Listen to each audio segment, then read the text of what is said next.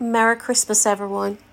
As we gather around to sit and eat with our family and friends, please be mindful of each other.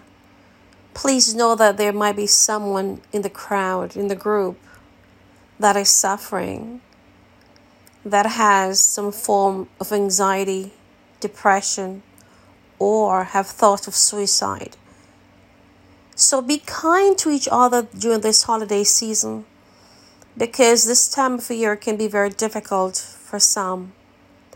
So please stay mindful, love each other, have conversations with each, with each other, find out how someone is actually doing.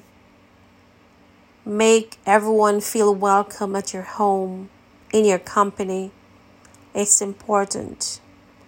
There are many who are thinking about killing themselves because they feel lost. They feel as if they don't belong, even in the company of their family and friends. They feel alone.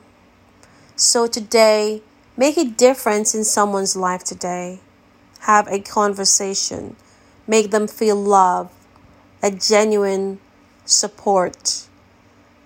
Namaste.